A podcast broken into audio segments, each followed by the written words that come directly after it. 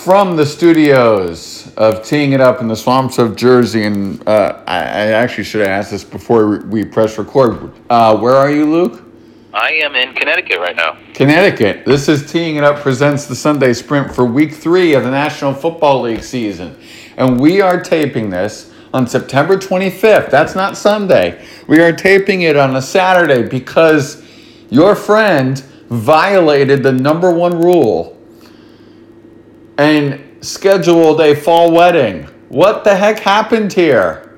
I know. Tell me about it. Now, I will say this in their defense, and this is the only thing I'll say in their defense because fall weddings is a big no no. This is a big rule that was broken. This wedding was originally scheduled last year. This is the third time they've had to schedule it, and like many people having rescheduled their weddings, it's hard to find a, a, a new date. So I think that's why they settled on this. With that said, you already waited long enough. They were supposed to get married last year. It's pushed off. Why don't we just wait till next year and do it in the spring at this point? No fall wedding. We got a big Vikings game tomorrow. I'm going to have to be watching it on my phone during the ceremony while hopefully nobody sees, and I'm going to be up on the altar because I'm part of the wedding. Uh, but you know what? Vikings, they, they take precedence, so sorry, you're going to have to deal with it. Okay, hold, hold on a second. Hold on. And I don't care if we spend the whole sprint on this. You cannot be in the wedding and watching a game. All I requested, I had one request. All I requested was a TV at the ceremony that only I can see. Put it over the shoulders, right? Put it in the back where no one else knows, and I can see the Vikings game on that behind everybody's back. While they're looking up at the altar, I'll be looking back in the other direction at the TV that no one else will see with the Vikings game on during the ceremony. That's all I ask. A small request. Now, please explain to me. Your team is 0 2. Your team is 0 2. Well, so maybe he may. You know what? Maybe they're doing me a favor. So and, that's how I feel about the Jets. I'm able to watch Ryder Cup singles tomorrow. Game to watch golf during Broncos Jets because my team stinks. And there's a curse word in there that I'll leave out. Um, your team is 0 2. Now you're hosting the Seahawks, which is better than traveling to Seattle. But why do you want to watch this game? And and and let's dive into this. Your team's 0 2. What is there to get excited about for this game or this team? Or is it just that you love this team so damn much that you have to watch them even if they stink? Yes, all the above. I, I still cannot miss a game. Now I'll be obviously less excited when the game's not as now as meaningful. But this we're still only week three, and the Vikings lost the first two games on field goals. So I'm still holding out hope. But they do need to win tomorrow. You lose this game, you fall to 0 3. Now you're really digging yourself a hole, and they have a tough schedule. And tomorrow's a tough game. Having Seattle come to your building, like you said, at least it's in Minnesota. It's the home opener. It'll be a full stadium for the first time in almost two years. The Vikings need a win.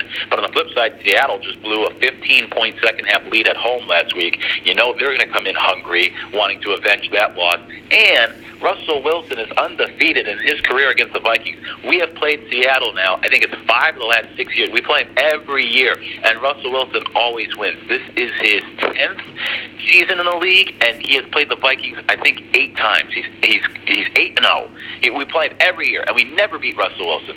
So, it doesn't line up well for the Vikings tomorrow. But 0 2, some bad luck, some close losses at home, home opener. The Vikings need to find a way to right the ship tomorrow at home against Seattle. Finally beat Russell Wilson. There's a huge difference between one and two and zero and three, so you have to find a way to win this game. So basically, this is akin to the Yankees and, and the Minnesota Twins. Yeah, yeah, right, absolutely. We've been we have been the Minnesota Twins uh, compared to the Seahawks here the last decade. It's ridiculous. I'm going to come at the Jets from a different angle, which is that I'm concerned about the defense. I did not see any of last Sunday's game, so let me just put that out there. Four interceptions is unacceptable, but you and I both know we have a history of quarterbacks that have had troubles as rookies, and, and, and we'll deal with them in a later time. What I want to talk about is Denver. They're 2 and 0. Is this legitimate or is this um, or is this just a flash in the pan and a phrase that I can't think of because it's Saturday morning because your friend scheduled a, a fall wedding and I'm not in proper shape to host a show? Yes, unbelievable. I know. Blame him. Um, if the Jets lose tomorrow, blame him. Um, the Broncos, I would say somewhere in between. The Broncos are better than last year. Uh, I think it's a, a solid team, uh, but don't anticipate them to win the division or be one of the best teams. In fact, I still think they missed the playoffs this year. They've played two lousy teams, but they do have the, the all the pieces. Uh, they have a good defense. They have good skill players. I said this past offseason, even go back to last year, all they're missing is a quarterback. When we had the whole Aaron Rodgers drama, I was saying, you know, if the Broncos get Aaron Rodgers, I would put them right on the level of the Kansas City Chiefs. I think it's that good of a roster without a quarterback. Now, Teddy Bridgewater statistically has been the best quarterback so far, but don't expect that to continue. They have just played two lousy teams. To their credit, two teams on the road. That's never easy to go on the road back back weeks to start the year and win. They're at home where they played really well in September. So it's a solid team. They won't be an, an easy out this year, but I also think they're going to start to fade as the season goes along. And I still put them around, you know, 500. They'll have eight or nine wins and miss the playoffs. But it is a tough defense and still a tough place to play in Denver.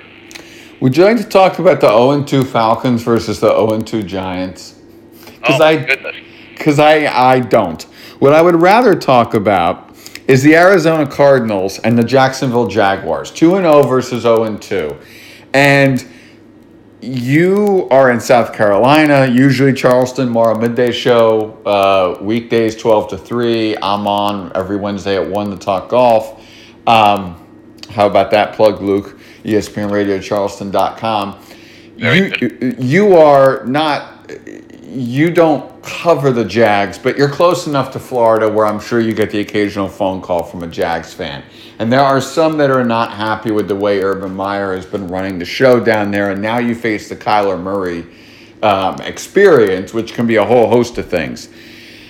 To me, this is going to be, I think, a one year acclimation project. It's almost like it's almost like not just Trevor Lawrence needs a year.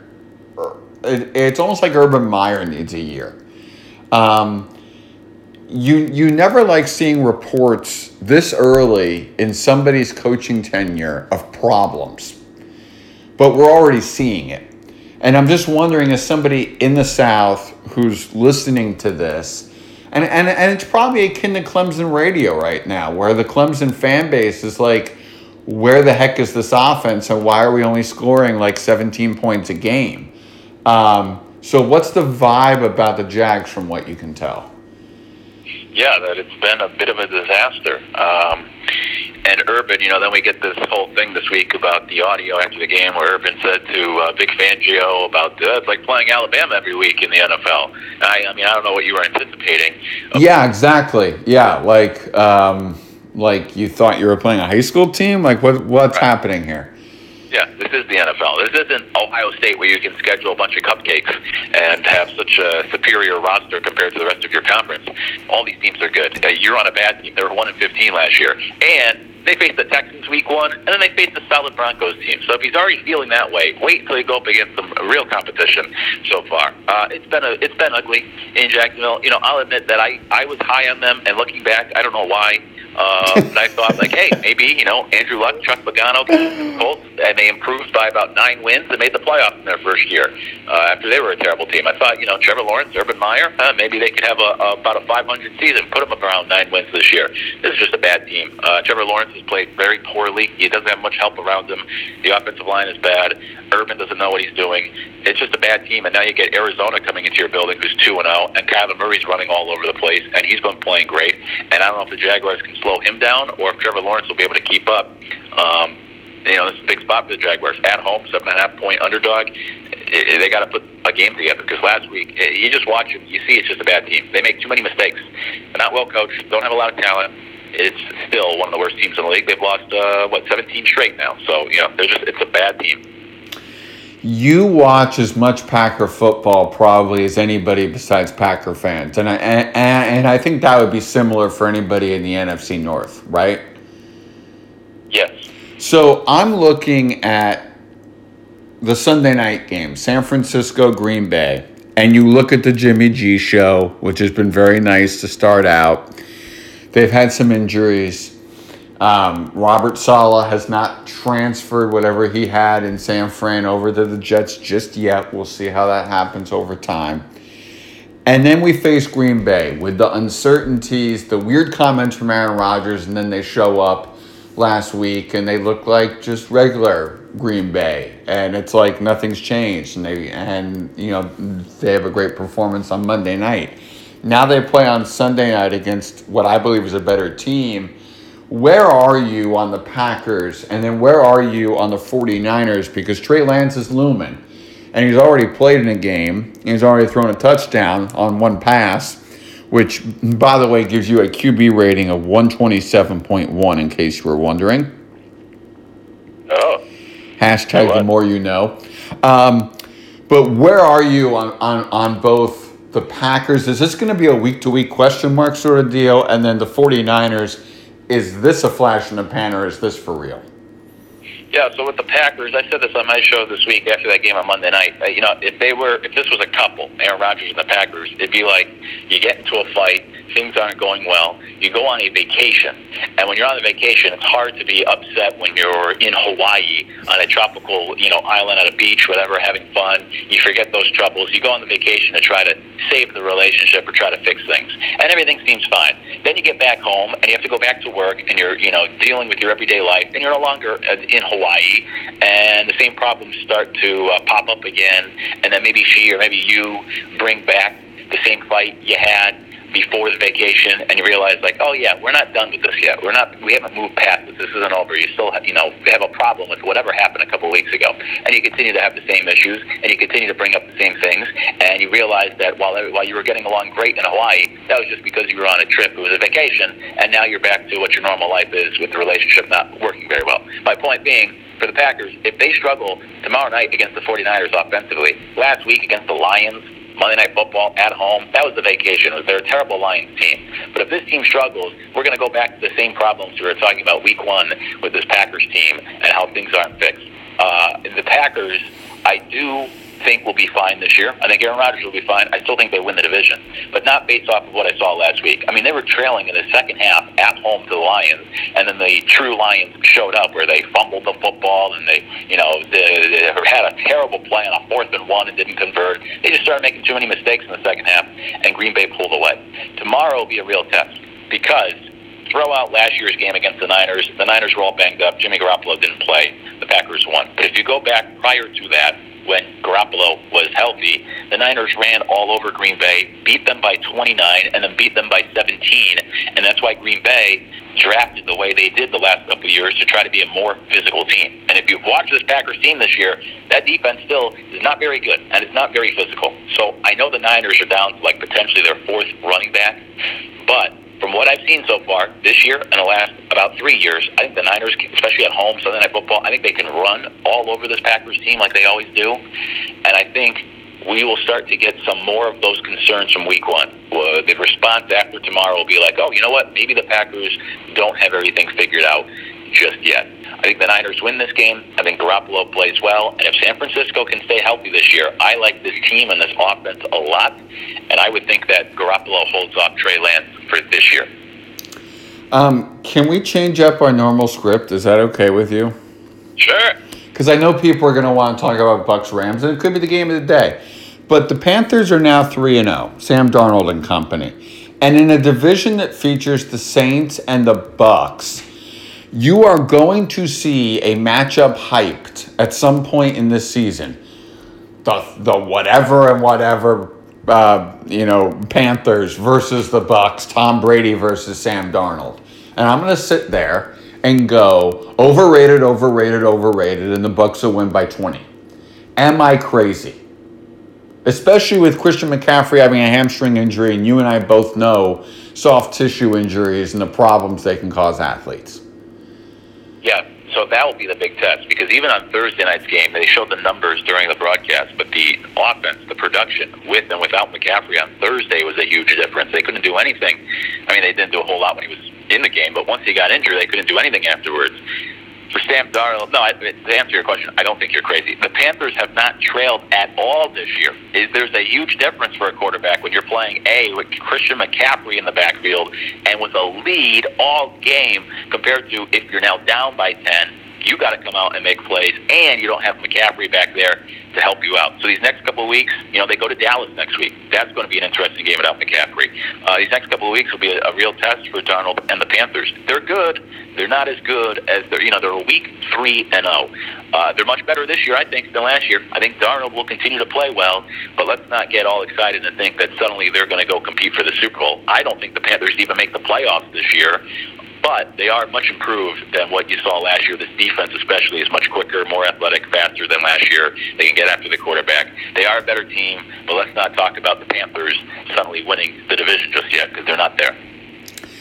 I'm with you on that. I am with you on that. Luke, we're getting the end of our radio program. Aww. I know. Your game of the day or weekend? Uh, of course. It is Rams, Buccaneers, two best teams in the NFC. Maybe, if everything works out, a preview of the NFC Championship. I am with you on that. Your sleeper game.